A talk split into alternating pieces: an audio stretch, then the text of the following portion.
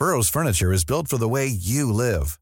From ensuring easy assembly and disassembly to honoring highly requested new colors for their award-winning seating, they always have their customers in mind. Their modular seating is made out of durable materials to last and grow with you. And with Burrow, you always get fast, free shipping. Get up to 60% off during Burrow's Memorial Day sale at burrow.com slash ACAST. That's burrow.com slash ACAST. burrow.com slash ACAST.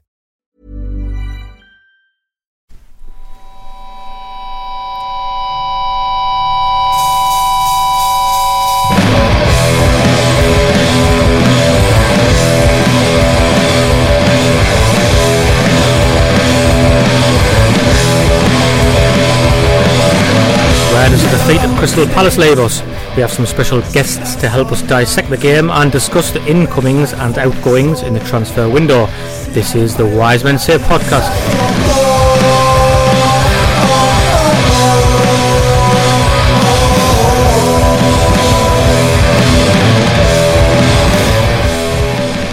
The ancient Greek fabulist, storyteller, and philosopher Aesop is credited with saying, Wise men say nothing in troubled times. Gareth and I have always maintained that despite the name of the podcast, we aren't all that wise, so we will still be bringing you our words of wisdom.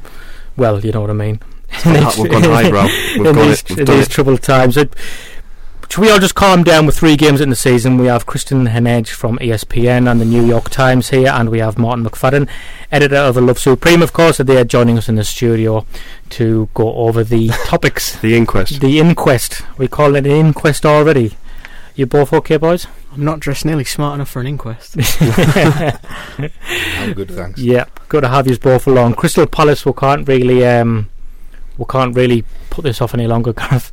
We've got to talk about this. Three games in. This is this is how bad is it? Um, because because let's be fair, some people have, pre- have pressed the panic button, which you know, being a Sunderland fan, that comes hand in hand. But if people suddenly start thinking that that performance was worse than last season, then they'd be wrong, wouldn't it? Because last season we had some bad games. Reading, QPR away, Norwich first half, but it was pretty poor as well, wasn't it? Yeah. I thought, you know what it is though. At, times, I thought we actually looked okay, and then We still look more purposeful than under Martin. and then we did. We just go and give away the goals that we gave away, and it's it just compounds it, doesn't it? If you don't take your chances and you play badly for fifty percent of a football match, you know, if you play badly for fifty percent of a football match and take your chances, don't duck out the way of free headers in the six-yard box and, and the like, then you know you, you probably would be mourning as much, would you? Mm, Centre of midfield, Martin was the issue again. Did you think at the end of last season, the way everybody was talking, that we would still be that would still be our problematic area? Our centre of midfield, that still the same players would still be playing this season? Well, if you told me that we were going to sign 14 players in between, then I would I would hope not, you know. But um, I mean, we're, the central midfield partnership we had at Palace was was like weaker than anything we had last year, and I think yeah. I think that's what you're going to get with Di Canio, where you were saying that. You know, we, we looked all right, and we will look all right going forward, but we don't look like we do any work on the defence. And you know, we can't win five four every week, especially when we're not scoring goals. And I think that's I think that's the problem for me.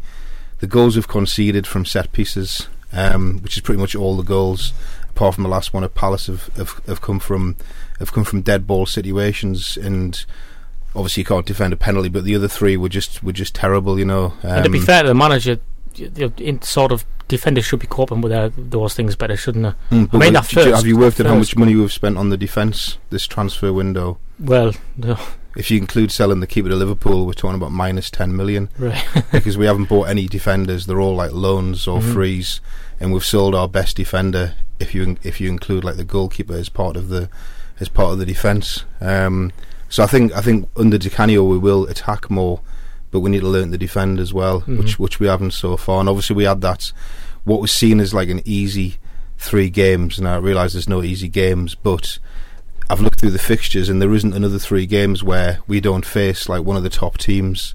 Um, and obviously, the run of home games we've got coming up now, it's you know, it's.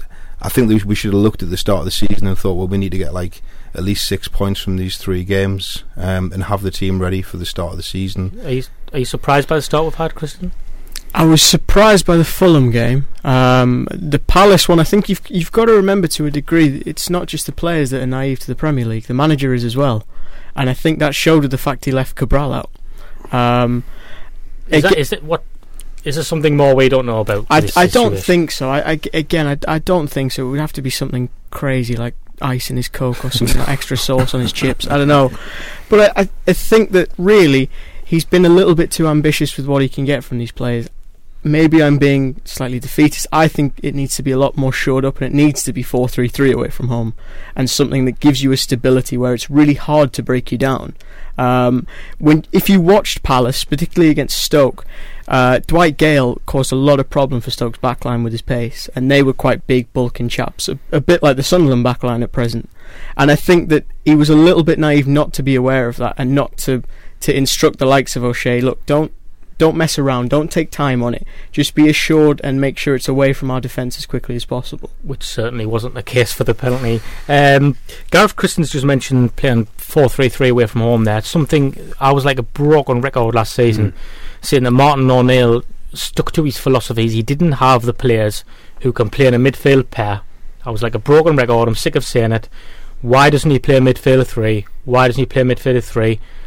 We're going down the same route with Paolo now, aren't we? To Um, an extent. If he's not going to play Cabral, obviously Ki's come in, going off the three games that's just preceded us. Yeah, I, I think I'd be a bit more worried about playing a midfield three if it was Larsson, Gardner, and Vaughan. Um, to be honest, I, now- I understand, but it, it- If- you know, I if, mean- if you're getting sliced through like butter off from you know off sides like Crystal Palace, I d- I like wouldn't Kristan said, you need you need to shore up your midfield a little I wouldn't say three of those players, three of those players are better though. than two. I I, wouldn't thought say they looked like they, every time they went forward through the middle, it looked like they would. But there were, you know, you could there was parallels to our performance against Fulham. There was a lot of shots from distance. They didn't really create any clear cut chances till we went down to ten men. They they had a, a decent effort at the end, but I wouldn't say exactly we were being sliced through. But I think that just comes down to ball retention more than anything. If you give the ball away all the time, in which at, at times that you know when they had like a five minute spell where they looked okay, they'd have a ten minute spell where they just gave the ball away every two minutes. So it doesn't matter if you've got three in the middle, four in the middle, five in the middle. If you can't keep the ball, then it doesn't matter. And I think that was a, a fundamental problem against Crystal Palace, just being wasteful, ca- not not careful enough on the ball, um, and that that was disappointing. Really, like kind of Vaughan. He's kind of he, he doesn't look as good as he did last year, and he was okay last year, but he just seems to have lost something a little bit. And I quite like. I actually Larsson, I think's been okay, but this season, but I don't think he's been given the right the right partner. Um, I think well, Cabral opening day was pretty good, and then he's been, you know, jettisoned. But it was funny talking about midfield options. We were saying now, if Vaughan and Larsson was two main midfielders he wants to pick, and then he picked Gardner ahead of Cabral, there's three. Mm. Then And then Ki's come in. went straight out. He, he's He got. I wasn't- think he's got a groin problem, has he? Or They never announced any Never. injury. so then you've got Ki who's come in, Mm. and then we've signed a left back, which means that Colback's going to go very unprofessional, Stephen. That Colback's going to go into a midfield option. That's and he likes Colback. So is Cabral now his sixth choice central midfielder because he's dropped he dropped him straight away, and he's not brought he's brought other people in ahead of him. Well, for me, Cabral's the best midfielder Yeah. we've got, you know, and I think it's plain that there's obviously something gone on, you know, because uh, we had a we had a couple of letters in this week, sort of. Well, we had lots of letters, but we had two defending Di Canio, and someone was saying, "Oh well, you know, it's it's Ji's fault for missing that header, and it's Boz's fault for this, and it's Sessa's fault." But like all this letter really highlighted was to me the amount of people and personnel that Di Canio has already fallen out with Mm. Or ostracized, you know, and I don't agree with the public outbursts. I- Like I know it's kind of refreshing in a way to slag the players off publicly because we do it as fans, but you know, it just doesn't happen in football. And if, i you know, if the revolution eventually works, then everyone will say, "Oh well, Paolo Di Canio has changed the face of the game by publicly lambasting these players," but they won't play any better for that. Mm. You know, find me a footballer who plays better. You know, slag them off in the dressing room and then go in and do the thing with the press. You know, maybe it's because he can't take the blame himself. But the Cabral thing is very confusing because ever, he's the player that we've needed for a long Mm. time. He's the replacement for Cattermole, and Cattermole's not match fit, but he's he's capable of playing. So he could have played Cattermole on Saturday as well. But by playing Vaughan and Larsson, he may as well have just let them walk through the middle Mm. of the pitch. Well, actually, that's what they did. I think Larsson with the right partner, fair enough, but not Maybe he's in Vaughan. the three. You know, Mm. Larsson's not a central midfielder. Talking Mm. about lambasting the players, uh, Gareth Di Canio after the game, uh, he's. I think he's been very clever with who he who he criticises because it's the same with Phil Bardsley. I made a point last season that I thought he, Phil Bardsley was quite a safe player that he could make a, an example of. Now, players, he's he's on a hiding and nothing in a way because fans, like Martin's just said, like their player managers to come out and criticise the team sometimes. In the fact that had he came out and said we were great. Uh, nothing against my players. Everybody would have then said he should be coming out and criticising the players. Now he's chosen Ji and O'Shea to pick he knows he can get away with Ji because he's public enemy number one with the fans at the moment. So he knows that people aren't going to um, criticise him for that. And with John O'Shea, I think he feels John O'Shea's on his side anyway. Nobody will be more disappointed than John O'Shea with the mistake he made.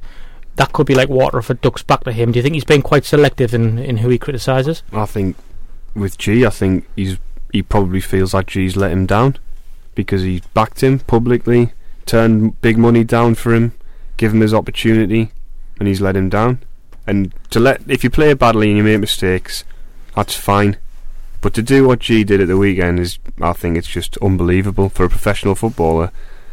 A striker, if you're a striker, why mm. don't you want to head that ball? I've I've looked at the, I've looked at it a lot of times, you know, and um, I th- like there's no excuse because it was terrible, and if you did it in five aside, yeah. you'd like your yeah. mates would laugh at you. But um, although the ball probably wouldn't be in the air, but you know what I mean. and you wouldn't be allowed in the box for the penalty. Six aside. I think, he was in he was in two minds as to what you know where to take it because it was at a funny height. Mm. If I'm forgiving him, but let's face it, Ji's not that great, you know, and he was only ever going to be like fifth choice mm. striker. Um, and this the strike force we started with. You know, he, he, he, he could have done some he could have done some sort of different things tactically. You know, he could have put Johnson playing off Wickham.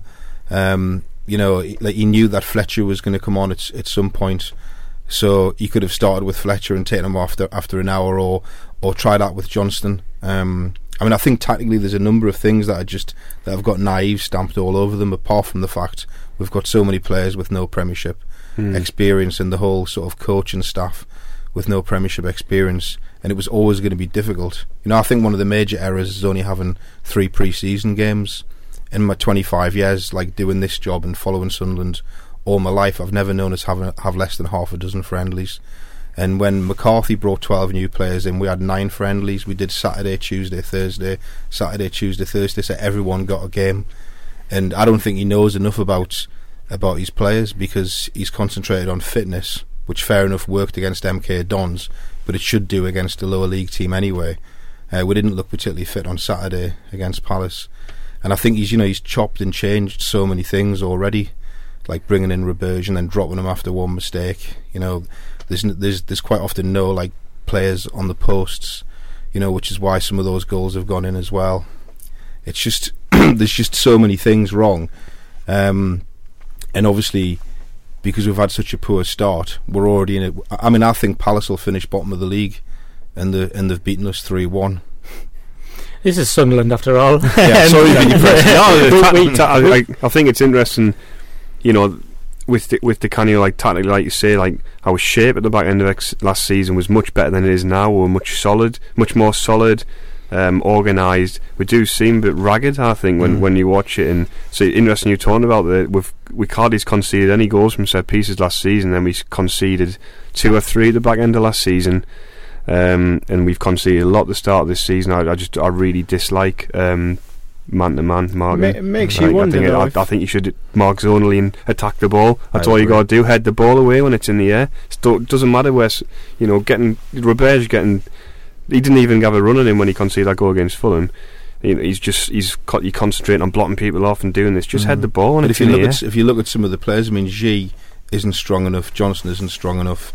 Giaccherini isn't strong enough. Sess wasn't. So there was obviously he's gone, but there was quite a lot of players defending set mm. pieces that overall, all of them, like weren't weren't you know like apart from the centre halves, didn't really have the strength to, to cope. I mean, it's just well we weren't playing Stoke for God's sake, you know. Mm. yeah, I know well, they changed the style. style but we got slightly. done against Stoke back end last season, set mm. piece after five minutes. True. I know it was it was boring under O'Neill, but he kind of you, you've got to have that stability. You've got to have that backbone. You've got to have someone solid in the centre of midfield. You know, you've got to have somebody who holds the ball up front. You've got to have a defence. I mean, the main role of the fullbacks seems to be bombing on which is one of the reasons why O'Shea got caught out. Mm. You know, obviously it was his fault, but I don't know if you like. I've watched the game sort of twice more as I always do, um, and a lot of the time O'Shea was like the the whole defence was stretched, and then there was no central midfield player dropping in between them like there would be, because the fullbacks were forward the whole time. And then when we lose the ball, they played it straight down the channels, pulled the centre halves out wide, massive room in the middle, and then no centre midfield because Vaughan. I mean, in his in the post match press conference, Di Canio actually said when you play Vaughan and Larsson there, they haven't got enough energy. So who picked the team? Yeah, it, that that first came to fruition. I think what you're talking about there, the fullbacks get, getting forward and getting caught out at Aston Villa, of course, last season when we got beat six one. That was that was alarming. You would have thought because touching on the point what you said about the lack of pre-season games, I asked him that. And he told me that he would rather work on shape and practice, practice, practice. So you would have thought that those would have been the things he would be ironing out. In regards to the centre midfielders not being strong enough, are we doing a massive 360 here and pushing for Lee Cattermole to be back in the team when he's fit?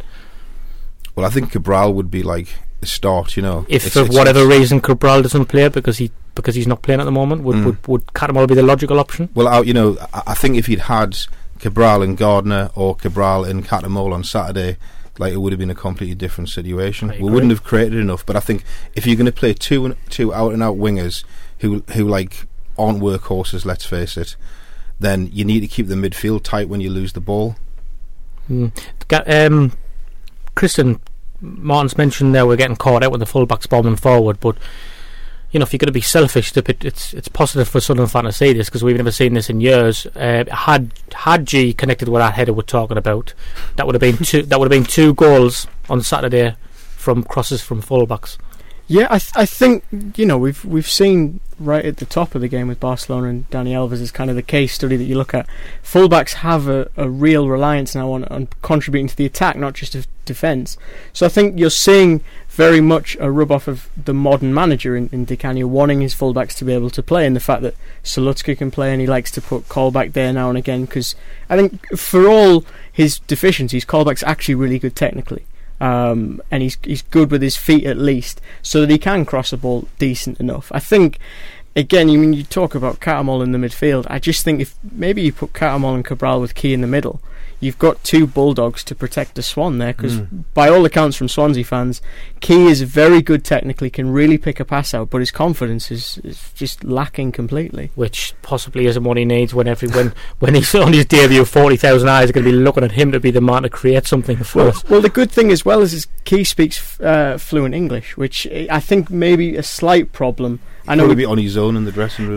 well, that's that's possibly part of the problem. I mean, is that there is a lot of languages to get in there, and if you know, we've never had that experience. Well, I haven't had that experience of playing with a number of foreign uh, friends or anything like that. But it's got to bring up difficulty, surely, when you're trying to give a teammate instructions and he's got no idea what you're saying. We, we we were warned about Di Canio's selection with the centre midfielders and how significant is Ki going to be? Because at the moment we can't second guess him, and everything we're discussing at the moment regarding what's going wrong on the side, it's all stemming back to the centre of midfield area, which you know, defensively and offensively. So with Ki there, is he going to be that significant? Because we do look, in fairness, Gareth said earlier on, you know, there was parts of the game against Crystal Palace where looked all right.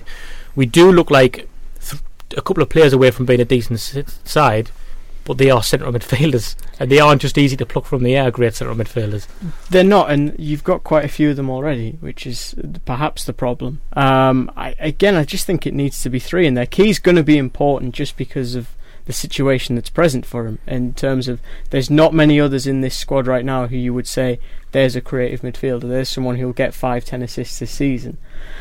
It's a lot of pressure to put on someone who's lacking in confidence, which Yeah. is the unfortunate Mhm. thing. Um, but if anyone can inspire someone, I think it's Paolo Di Canio, isn't it? Because for all the talk of him being a little bit crazy and uh, antagonistic, I also think he's got immense potential to, to motivate, and that's embodied by Adam Johnson, who's looking a lot trimmer and a lot Mm. quicker than, than when he rocked up last season. So if you play three in the middle away from, are you just saying play three in the middle away from home all the time? Because if you do that, then where are you going to get Giaccherini? Where are you going to get Johnson? Where are you going to get Fletcher? Where do you get out Altidore? Where, where does Borini He fit said in? over and over again he wants to play 4 4 Four four two. Yeah. Doesn't mean that he's going to, but like he's you know he's repeated it, hasn't he? Certain games in the current situation, you might have Yeah. to shore it up a little Well, bit. Or if you try and take Arsenal on I know you're with saying you midfield Yeah. pairing of Gardner and Larsson, you're in trouble, Well, aren't you? Tell you what, I'd, I'd be more worried about if he went if he has to if Brown's not fit, unless he plays Quayla, it's Diakite and Roberge. Mm. four four two, Diakite and Roberge at centre half, Both and then French. if and then that's you're not going to ha- you can't play Cabral and Ki then. There's no chance. You can't play Cabral, Ki, Roberge and Diakite in the middle then because that's it. You're going to get absolutely torn to shreds I think you've got to I tailor it to the opponent. in there. I, th- Mm. I think uh, it, saying "Is this how we play at home? Is this how we play away?" I think that's too broad brushstroke. Mm. You need to say, "Okay, well, Yeah. where is the strength of the opponent? Yeah. Is it out wide? Is it in the middle?" Uh, the the opponents you've got coming up, unfortunately, their strengths are pretty much everywhere.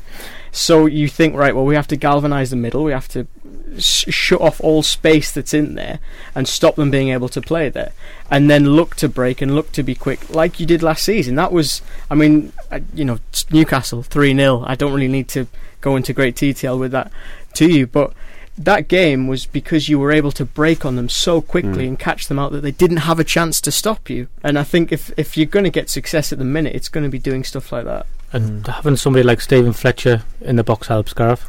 It does, but Lifts everybody, doesn't it? It does. It's interesting choices though, selection wise. If you do play a five across the middle, essentially is what you're saying with a four-three-three. You know, who who did you pay, do you drop out? Do you put Altidore in there? I think Altidore's probably better suited to that Mm. than than Fletcher. Fletcher's you. Fletcher's just he More really potent. is goal score one chance one Mm. goal.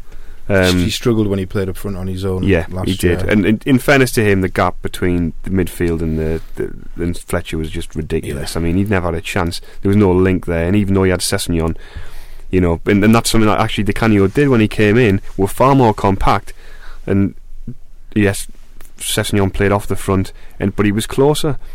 That, that's something that when we're playing playing four four two anyway, though the gap gap between the two forwards is just ridiculous. Like Mm. you can't play four four two and have a thirty yard gap between your strikers. What you know, you might as well play another man in midfield. Well, you Mm. could you could change it up as well and say, okay, when we're defending, we're four five one, but when we're looking to attack, Larsson moves to the right, Johnson moves into the middle, Hmm. and then Johnson because you I think admittedly against MK Dons not the most stellar of opposition there was a desire for Johnson to go inside and kind of attack the goal and if I think if you watch him he wants to get in on his left foot every I think single that's what's going to happen with the wingers because the fullbacks are overlapping. yeah You know, and and hopefully once we get like two, now we've got like two out and out fullbacks. Colback can help out the midfield, you know, but um, I think it's I think it's getting the balance right and getting the formation right as well.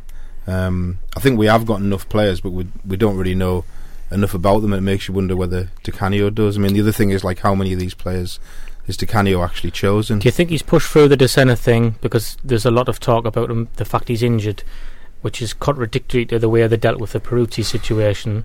Do you think a lot of that is because he wants Colback in midfield? I think we just had to sign a left back after seven years. You know? But if he's happy with Colback there, yeah, I think Gareth, we, Colback- was, we were saying we think he might he, Colback's a possibility for the midfield yeah. again. I, th- I w- I think he would do Larsson's job in the middle. Mm. I mean, Dossena played like left wing at Liverpool as well, didn't he? But not that he played a great deal, but Yeah. he can do both. He's I, a sh- I- I think you'll have short-term both investment, both yeah. wingers coming in, swapping over. Um, but you've got to get like a solid base of the team. And my my main worry is that you know you could argue that Rose, the goalkeeper, and um, Sessegnon were our three best players last year, and like we haven't got any of them. Mm. And the defence certainly wasn't good enough last year, and I feel if anything it's weaker. And but it's too late. We just need to kind of draw a line under that because you know we're not going to sign any more players unless they're like loans from Dundee United or something. You know, they're not going to improve us. Um, and I think I think he just needs to get get the players on the training grounds and like drill them and, and start working from from the back because if you're not defending set pieces, then you're going to be giving away goals like every every game, and that's been that's been the problem. Once we start playing against the good teams, if we play like we have done for the last three weeks, they're going to destroy us. Well, on the subject of the centre, Gareth and I spoke to Neil Atkinson earlier from the Anfield Wrap to get the lowdown on Dossena and on Borini to see what he thought about that. We're going to hear from him now, and then when we come back, we're going to talk more about the transfer policy under Di Canio, particularly transfer deadline date.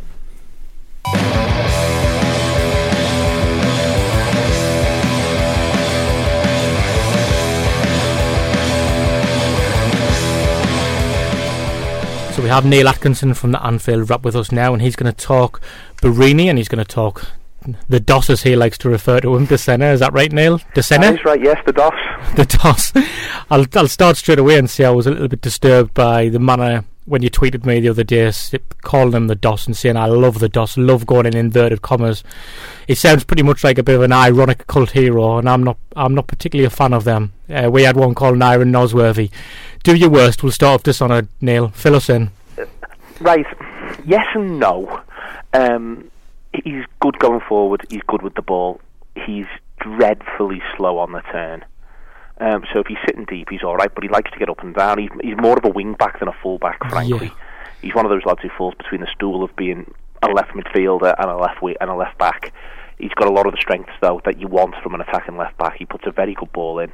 Um, he loves attacking the back post, uh, he, and he does so pretty well. There was one game we had against Fulham in the running of the 2008-2009 season where he hit the post about four times, attacking the back post, and that four times honestly is an exaggeration. Yeah. He just repeatedly attacked the back post. Uh-huh he's a nuts and bolts sort of player, Steve.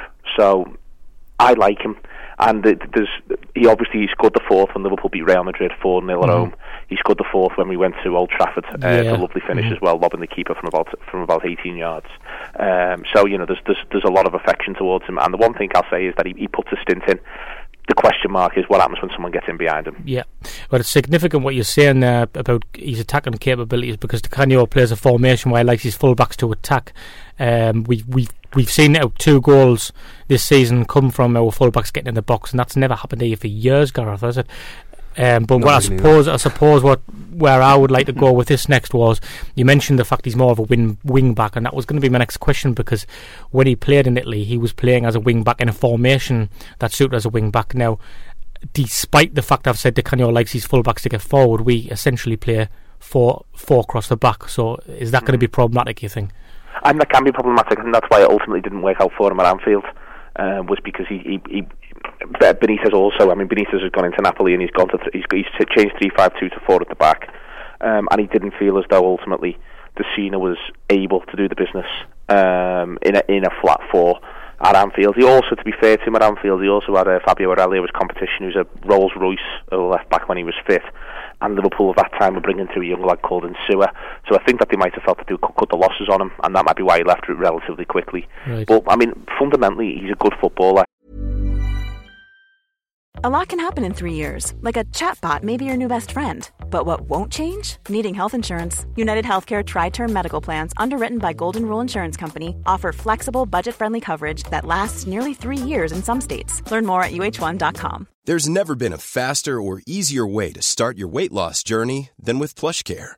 PlushCare accepts most insurance plans and gives you online access to board certified physicians who can prescribe FDA approved weight loss medications like Wegovy and Zepbound for those who qualify. Take charge of your health and speak with a board certified physician about a weight loss plan that's right for you. Get started today at plushcare.com slash weight loss. That's plushcare.com slash weight loss. Plushcare.com slash weight loss.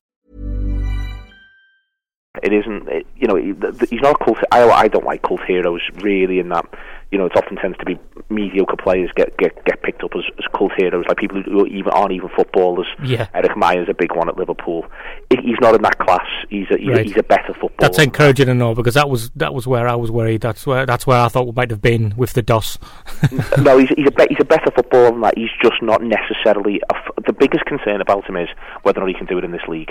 Yeah. And that's got to be the biggest concern about him, whether or not you can do it in this league and at left back, because you come up against a lot of players whose primary function is to be fast. Yeah. Um, not necessarily to be technically good, but just to be fast, which means he can be exposed. And that'll be my worry about him as a signing, but he has quality, and you'll see that quality. It's just whether or not he produces enough quality on the ball to excuse what he costs you, and he will cost you occasionally off it. Yeah. Who who was playing in front of him when he was playing for Liverpool? He, he had Riera there for a period, and he had um, and Benayoun finished the season at left midfield. So wow. between the pair of them, um, those two really, he didn't get, he didn't never really got a full run of games. The, bit, the, the he played when it, when uh, Aurelio wasn't fit. As I say, Aurelio was a much better player than him, but Aurelio's fitness was uh, was was very very poor. Um, he, he was such an injury-prone footballer, but I mean, at that time, Aurelio was, as I say, he was he was like having Xabi Alonso, but at left back. Yeah. When he was fully fit, he was just a sumptuous passer of the ball. So he, you know, he didn't have an enormous physical presence either, but he at least was inherently sensible. The Cena, technically, I think he's pretty good. Uh, as I say, I think he's good going forward. There's a massive question mark over over his own sense in terms of what it is that he's doing on the pitch and what he can do for you going backwards. Okay, I never, I never really got the impression that Riera was the type of player that you know would offer a lot of cover defensively. No. Though I think Giaccherini's really hard work up and down the line where that might help him out a bit. Even though he doesn't, have, he doesn't have like cut him all in the middle to fell somebody though when the other team's counter attacking. Yeah, he's he's not exactly the the you know Giaccherini's not the quickest player, but he works hard and you know, may, maybe you'll help him out defensively down there. That's me being. We're clutching at any straw we've possibly got here, Neil. You've got to understand that. Well, I, I, mean, from what you've said to me, Steve, he's better than you know having no left back, which is the first point of this. Um, Six years, I think that's been no left back. Um, so you know, he's he's better than having no one. I just, I, I, I'd be I mean, the fact that I wonder if if uh, if Canio might be considering going to a three. I don't know about that. I don't know enough about Canio. Uh, mm, what, what I, I, I, don't think so. He, I don't think so. Going to go in that sort of no, direction. But it's um, um, it's it's it's more likely to be the four. Like I say, the, the only concern we have is is getting caught in the counter attack. But I'm you know I'm I'm sure they're looking at these things. We we we're going to discuss this amongst ourselves later about the role for Jack Colback on the side because it suggests he might move into a, a midfield role. But anyway, but on, we'll get on to Borini now, Neil. Now. I don't think Borini is is earmarked to come and be the first choice centre forward when Fletcher and Altidore are fit. What's interesting me, and I said this to you the other day, was is that Altidore likes to play, you know, the typical big man up front. He doesn't play with his back to goal loads, but he does like holding it up. But he does like the face goal. But essentially, he's going to be looking for his partner to find space in the box. When he also when he, I'm gonna, I'm gonna imagine he's gonna play up front with Stephen Fletcher on the occasion. Now he's kind of the polar opposite. Stephen Fletcher can't hold the ball up, but essentially he's going to be the one looking for space in the box, which means Borini's job will be more likely to be the one to try and provide him. Which of those roles would suit him better? Is he adaptable? What's your overall opinion on him? Um, he's very much sounds to me there like he's cover for Stephen Fletcher. Right. Um, Borini's movement is excellent. Um, he's got great, great movement the one thing he hasn't got is any significant physical characteristic. He's not, and this is why I think he's been sent out on loan. He's not lightning quick, so he often makes runs to get in behind. Which, if you put him in, there's no guarantee you get through on goal. Mm. Um, but the runs themselves are sumptuous. He was he, some of the movements he was doing off the ball at times when he played for us last season. You, you get frustrated because players wouldn't be picking it up because they weren't used to it. He, he's such a throwback as, as a footballer. I really hope he goes to Sunderland. I hope he's a success there because I think if he is, I think it's good for Liverpool. It's obviously good for Sunderland as well. But he's the sort of footballer who 15 years ago, 20 years ago, people would have been salivating to have in their team. But now we have so much more of whoever we put up front that simply getting on the end of things and looking to make that sort of that, that sort of move where you know you see the when you see the body go and the knees going and the shoulders going and it's all in line and the through ball comes through he's that player mm-hmm. but he's, he's, fin- he's, fin- he's, finishing because um, in Stephen Fletcher we've got pretty much the best in the business uh, on that front well I think he's I think he's a good finisher. Before he had his first injury last season, he got two bad injuries last season. That the second one's really really interesting. I'll tell about the the but the, before he got the first one, he um, he was unfortunate not to get off the mark for Liverpool. He had a lot of good, well, he, I think, well, in the league, he had a lot of good percentage strikes on goal, but he's not. They weren't great finishes. They were just good percentage efforts, if you see what I mean. They, stuff that if it goes in, you say he's done the right thing. If it doesn't, you wonder if he could have done a bit more with it. Um, he's got a decent scoring record everywhere he's been, apart from Liverpool. The second injury is interesting because the second injury he did when I think Liverpool were two or three up in a game, um, and he come off the bench and he heard across to close someone down because he was trying to demonstrate that he can put himself about and all this sort of stuff. And he damaged his shoulder quite badly yeah. when he was doing this because I think he felt he had to show something to the crowd. You know, one of those very very English, sort of very sort of foreign player coming to coming to get stuck into them, yeah. And he damaged his shoulder.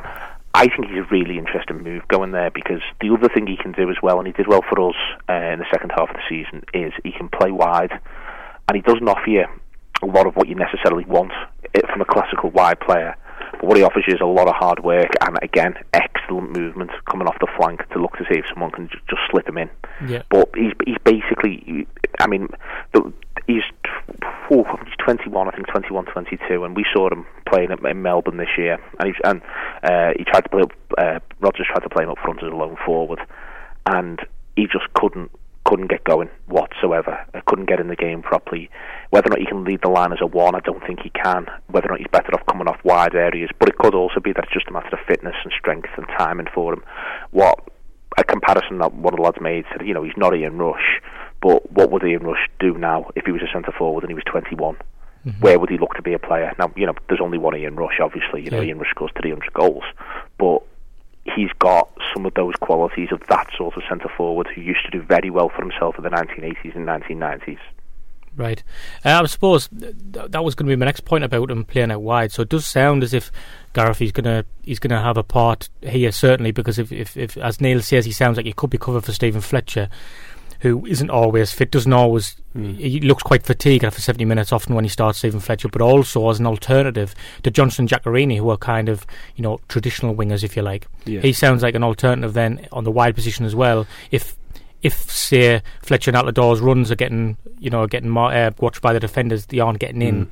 Somebody coming in from wide, getting played in from wide, who es- can finish. Especially if you if you're trailing in a game and you want to make a an attacking substitution that's a bit different. But if you want to still keep that shape, the width, he, might be something. If, if, if that's what he can do, he might be something you can look at without having to think. Oh, I'm just going to chuck a load of forwards on and play, just lump the ball in the box. You might be able to retain that shape.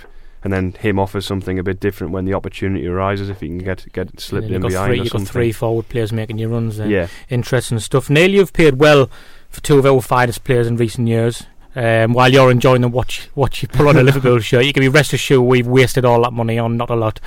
Um, one, one other thing on Borini very quickly before before right. we go is um, supposedly yesterday morning the president of Lazio said that he made an inquiry for Borini um, to buy, and Liverpool said they'd rather loan him. It, I don't think this isn't one of those loans that happens where in Liverpool are loaning him. I think in order to see if they can get a better transfer fee next summer. I think this is one of those loans where in Liverpool will be keeping a watching brief on the player the manager, he was the manager's first sign. He spent 11 million pounds on him last summer. I don't think he'll have given up on him just yet. I think that we'll be wanting him to get games. So it strikes me as interesting that you're saying you don't see him as a starter. Right, good stuff. Um, as I was saying, Neil, you've played well for two of Sunderland's finest players over the last few years while you're watching them play for Liverpool, you can be rest assured Sunderland have wasted that money. Can you tell us a little bit about how uh, Mignolet is doing this season for you? We can see the obvious. He's kept clean, uh, three clean sheets. He saved a penalty. Is he is he better the, better than you hoped? He was a bag of nails first home game. Yeah. He was yeah, an absolute bag that, of nails. Yeah. He came for a couple of things and flapped, mm. um, and then he made one cracking save just before half time, and he, he visibly settled, and yeah. then he went on to make the penalty save and from that point onwards, uh, he still isn't coming with the things as much as I would have thought, mm. which may well be you know instruction from the manager or something. But well, last last season was the first season he really he, he, improved at his game here, though, wasn't it, Gareth? yeah. Before that, he was nowhere near. Last season he wasn't great, but it was a significant improvement on the season before. It's not really his strength, but I've noticed distribution as well. I know I watched the Man United game, yeah. Neil, and mm. he Reina, Reina would be um, expected to distribute the ball a lot faster and closer than Mignolet was. Yeah, no, I think that was quite interesting the Man United game because I don't, I don't think Liverpool's counter-attacking movement has quite reached what it was at times last season yet, and I think there's a couple of reasons for that. I think Liverpool have decided to adopt a specific shell so to be fair to the goalkeeper, he's looking up and he hasn't got, you know, he's, he's not looking at sort of four or five options, which at times Reina was last season. It, it's Sturridge isn't fully fit, or I mean, towards the back end of that game against Man United, Raheem Sterling who's five foot four. So I, th- I, th- I, think at times it's been a little bit tough for him because Liverpool aren't necessarily playing that sort of game. He's obviously not in Reina's class for distribution, but some of the saves he's made have been absolutely fantastic, yeah. and he's now got a real swagger about him. And he was uh, he, he got a terrific ovation from the travelling Liverpool supporters after Aston Villa as well, which he clearly enjoyed. He'll Mignolet will win you games. He's a he's a game-winning goalkeeper without a doubt. Um, I think he's as it's a, he's a, some of the saves he makes are as important as a goal. Like every two or three games, he'd just make a save of the season, and then he'd top it three games later. And for me, he was the best goalkeeper in the league last season by a country mile. But the double save save against Stoke kept us two, you know, gave us two points. Mm-hmm. Um, the the penalty save itself was good. What he got up and did on the rebound was phenomenal. Yeah, that's it. Um, the, speed. the, speed with which he got yeah. the lad, and that that was worth two points to Liverpool. Um, Absolutely. you know. Well, he made a, he made a very good save against Villa. The other thing that I've noticed, which you lads are probably very used to, is he gets he doesn't just save it; it stays saved. Yeah. It goes a significant distance, even Mhm. stuff that's a bit run of the mill that he'd maybe have to tip away. He's pushing it out for throw-ins, not even for corners, for throw-ins. He's getting that much distance on on, on, on what he saves. Uh, it's very impressive. Yeah, and quickly, Neil, um, Jordan Henderson can count himself extremely unlucky not to be involved with England at the moment, can't he? Oh, absolutely. I mean, he's been um, he's he's become vital to Liverpool really uh, towards the back end of last season. Liverpool. I mean, in the last two thirds of last season, a friend of mine, Mike Nevin, who does our show, the Anfield Wraps, Yeah. you know, at the end of the season, he said he pointed out that Liverpool's worst five results once Rodgers had properly got his feet under the table came in games where he inexplicably chose not to start Henderson. Um, and you know, Liverpool. The other thing to point out is that Henderson played a great deal of the second half of last season. Liverpool have only lost three league games this year. Um, one at Man United, Henderson didn't start. One at Southampton, um, Henderson didn't start. And one at home against West Brom, which Henderson did start, but so did Jonjo Shelvey, and he was absolutely dreadful. Um, uh, but it was an old style smash and grab, the one against West Brom, uh, which happens from time to time. But the other two were just poor result, poor performances from Liverpool, certainly for 60 minutes uh, at Old Trafford, and they missed Jordan Henderson hugely. He's very unlucky not to be involved in the England setup. So we can't have him back then. Sorry, We can't have him back then. you can't have him back now. Just before I let you go, Neil, you mentioned Ian Rush a lot earlier there. Can you tell us what does Ian Rush drink?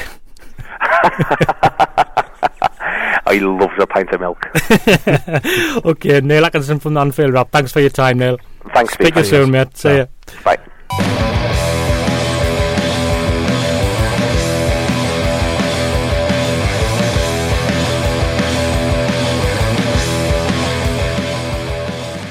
Some interesting points from Neil there. Kristan, your thoughts on Borini as a player? I think he's a very good one. Um, he's been really un- unlucky with injuries last year, which obviously inhibited him.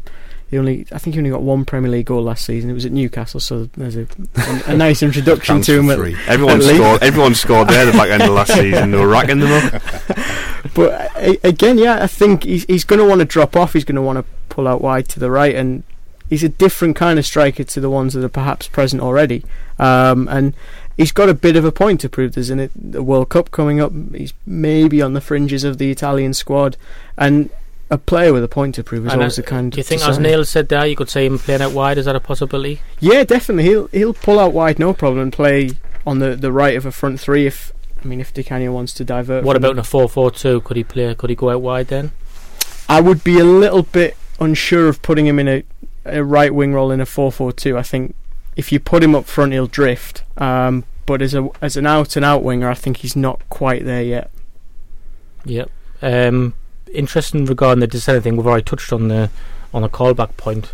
Um, what do we think? Just to get back to Borini again, do you think it's an interesting point, Martyn? That a lot, a lot of people are, were sceptical about it, but he cost Liverpool ten point five million pounds last year. He was in the Italy squad for the European Championships.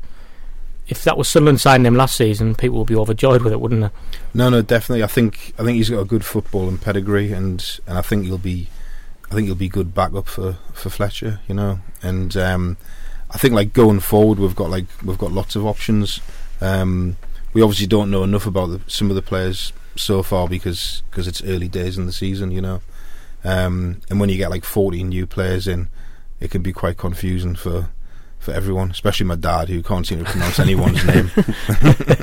Talking about the transfer deadline again, then Stéphane Sessegnon, how bit of a good bit of business was Stéphane Sessegnon going to West Brom? Well, we I suppose we you could look at it and say we got what we paid for him, and we got like a couple of years out of him, and he was he was a great player, annoying and lazy. So when he was good, he was good, and seventy percent of the time he wasn't really doing a great deal. Um, but I still think it's a quality player that we've let go, and I don't like. And, and Di Canio did publicly state ten days ago that he didn't want to sell him.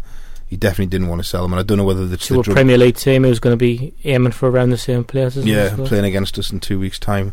Um, but yeah, it's um, it's it's a funny one. I don't know if it's to do with the drunk driving thing, you know. But if we sold every player that got arrested by the police, you know, we wouldn't have many players left. Do you think that's significant, Gareth, the, the drunk driving thing? Because Well- because but you made an example of Bardsley, so you know pe- people could see it just because it's Sessegnon, you, You, you, you can't can let get him the get freedom away of the city if you get caught with that.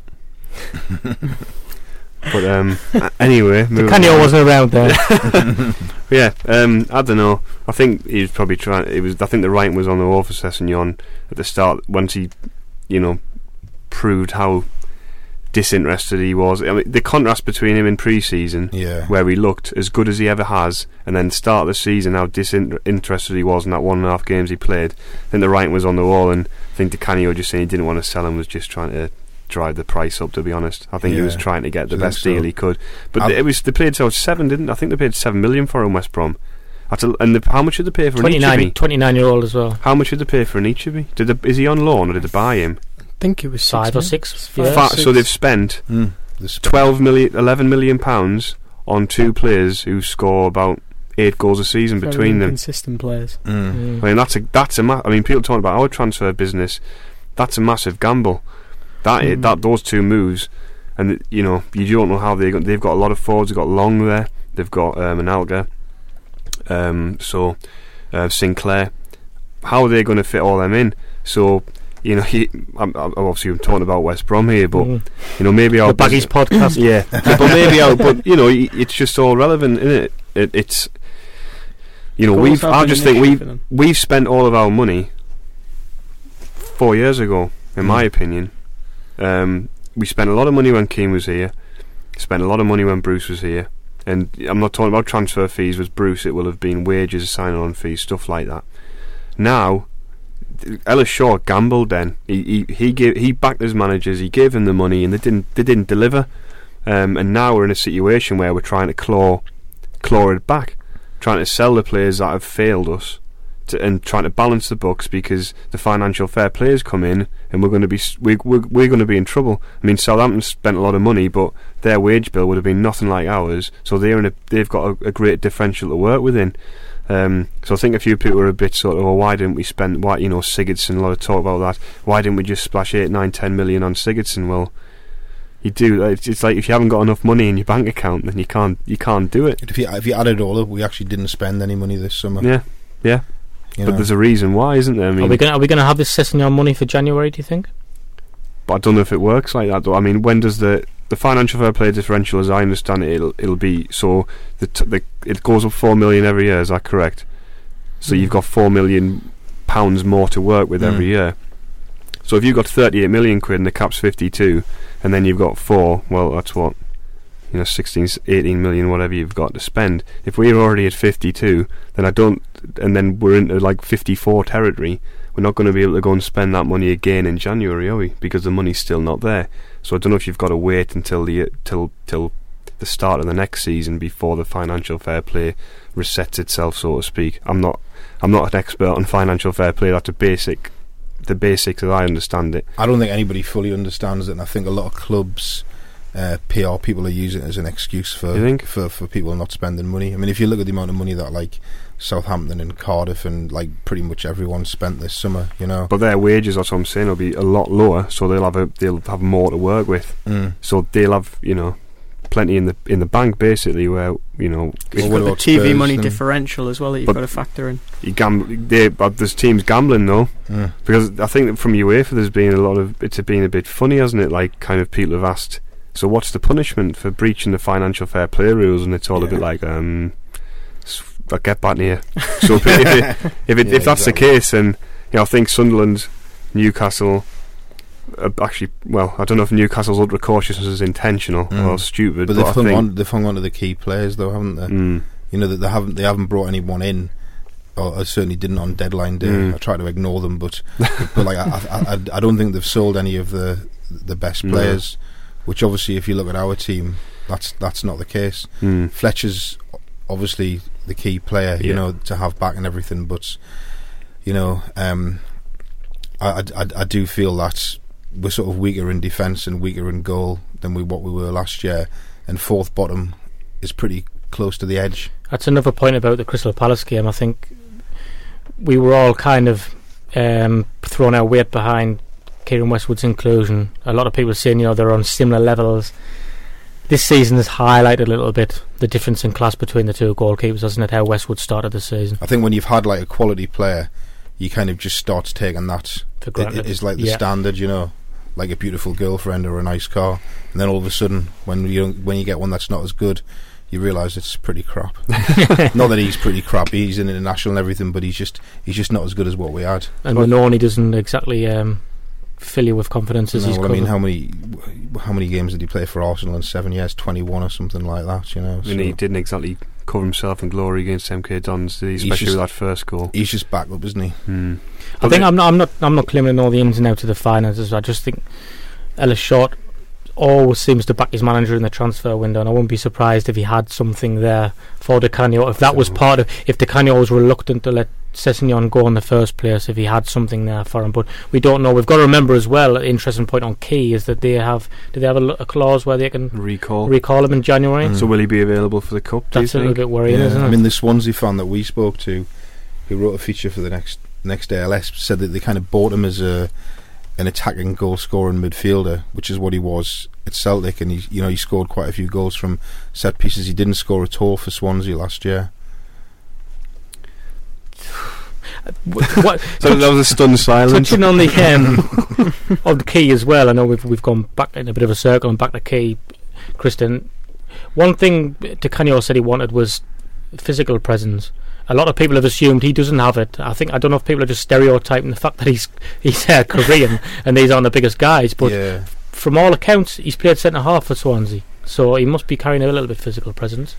A little bit. He, he, just doesn't put much of a tackle in. I think is the nicest way I can put it. I mean, again, he, that I think you don't need that to dominate a game. He, I, I remember watching him Celtic Rangers, and that's probably the most passionate affair you can can put yourself in front of after Newcastle Sunderland, of course. Remembers where he is, um, and he, he absolutely ran the game from start to finish. And I think any player that has the potential to do that can run a Premier League game.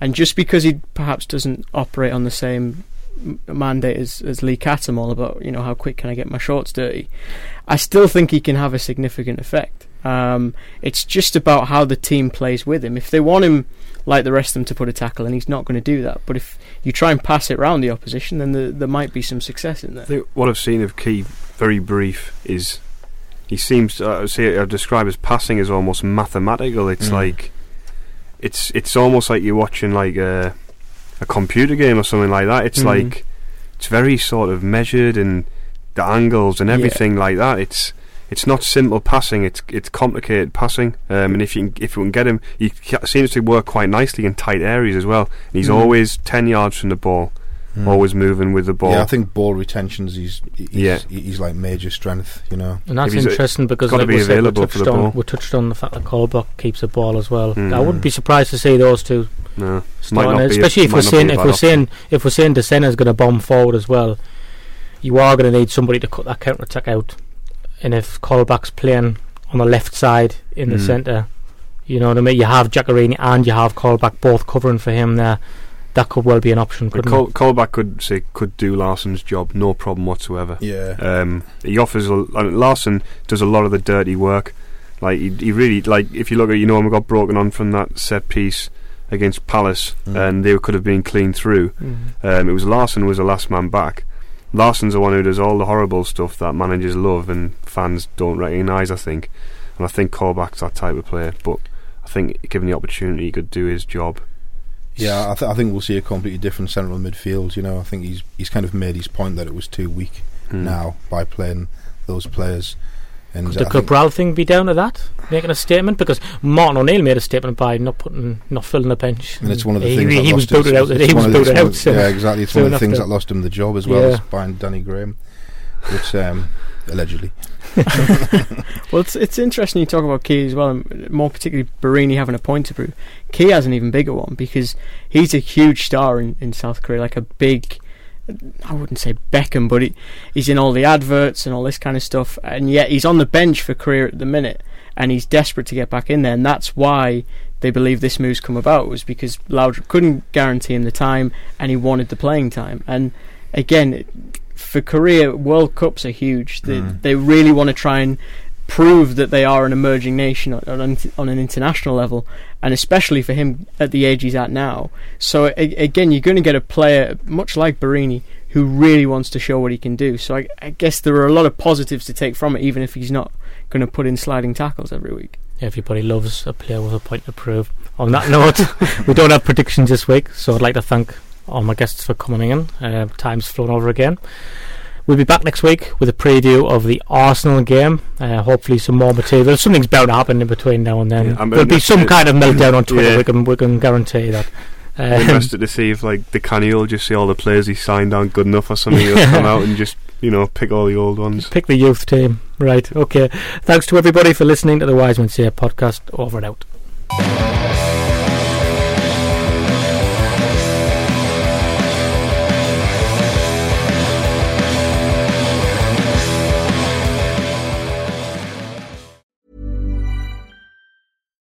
Deserves the best, and there's no better place to shop for Mother's Day than Whole Foods Market. They're your destination for unbeatable savings, from premium gifts to show-stopping flowers and irresistible desserts. Start by saving 33% with Prime on all body care and candles. Then get a 15-stem bunch of tulips for just $9.99 each with Prime. Round out Mom's menu with festive rosé, irresistible berry chantilly cake, and more special treats. Come celebrate Mother's Day at Whole Foods Market.